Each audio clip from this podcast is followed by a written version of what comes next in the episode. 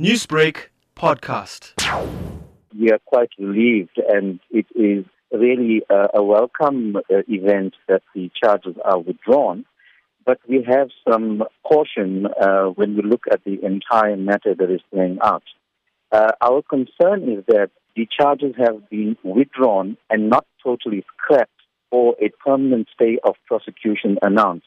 We feel that this leaves the door open to charges actually being reinstated later, and that is not a satisfactory state of events. It may actually be reinstated. There is that option. We, of course, wouldn't want it to be reinstated, as we believe that this entire matter is a sorry saga that has been the figment of the imagination of political opponents of Trevor Gordon as well as the SARS trio, Ivan Pillay et al. Now, Dr. Chandika, talking about Minister Gordon, do you believe the saga around the minister is heading in the same direction as the withdrawal of these charges? Look, I think that this is part of a long and sorry battle that his political opponents are waging, and I don't think that they are letting up. So we must also remember that there are outstanding matters in front of the Public Protector, whose office is basically tainted by quite a lot of scandal herself. So, we see it as an ongoing battle in that whole saga.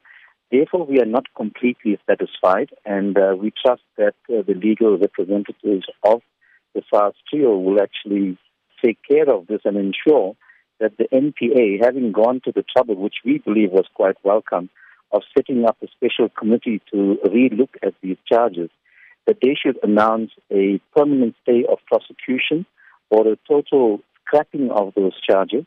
And then, of course, there must be reparation for the affected individuals. And what do you believe the withdrawal of these charges would mean towards those who put forward the charges in the first place? Well, it has been proven at various levels, and that includes the NPA, where Sean Abrahams actually also backtracked when it came to charges against Minister Gordon and the SARS trio.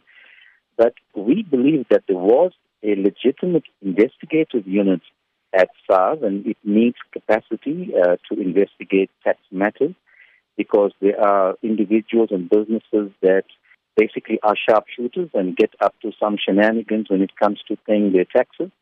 And they do need investigative capacity. Newsbreak, Lotus FM, powered by SABC News.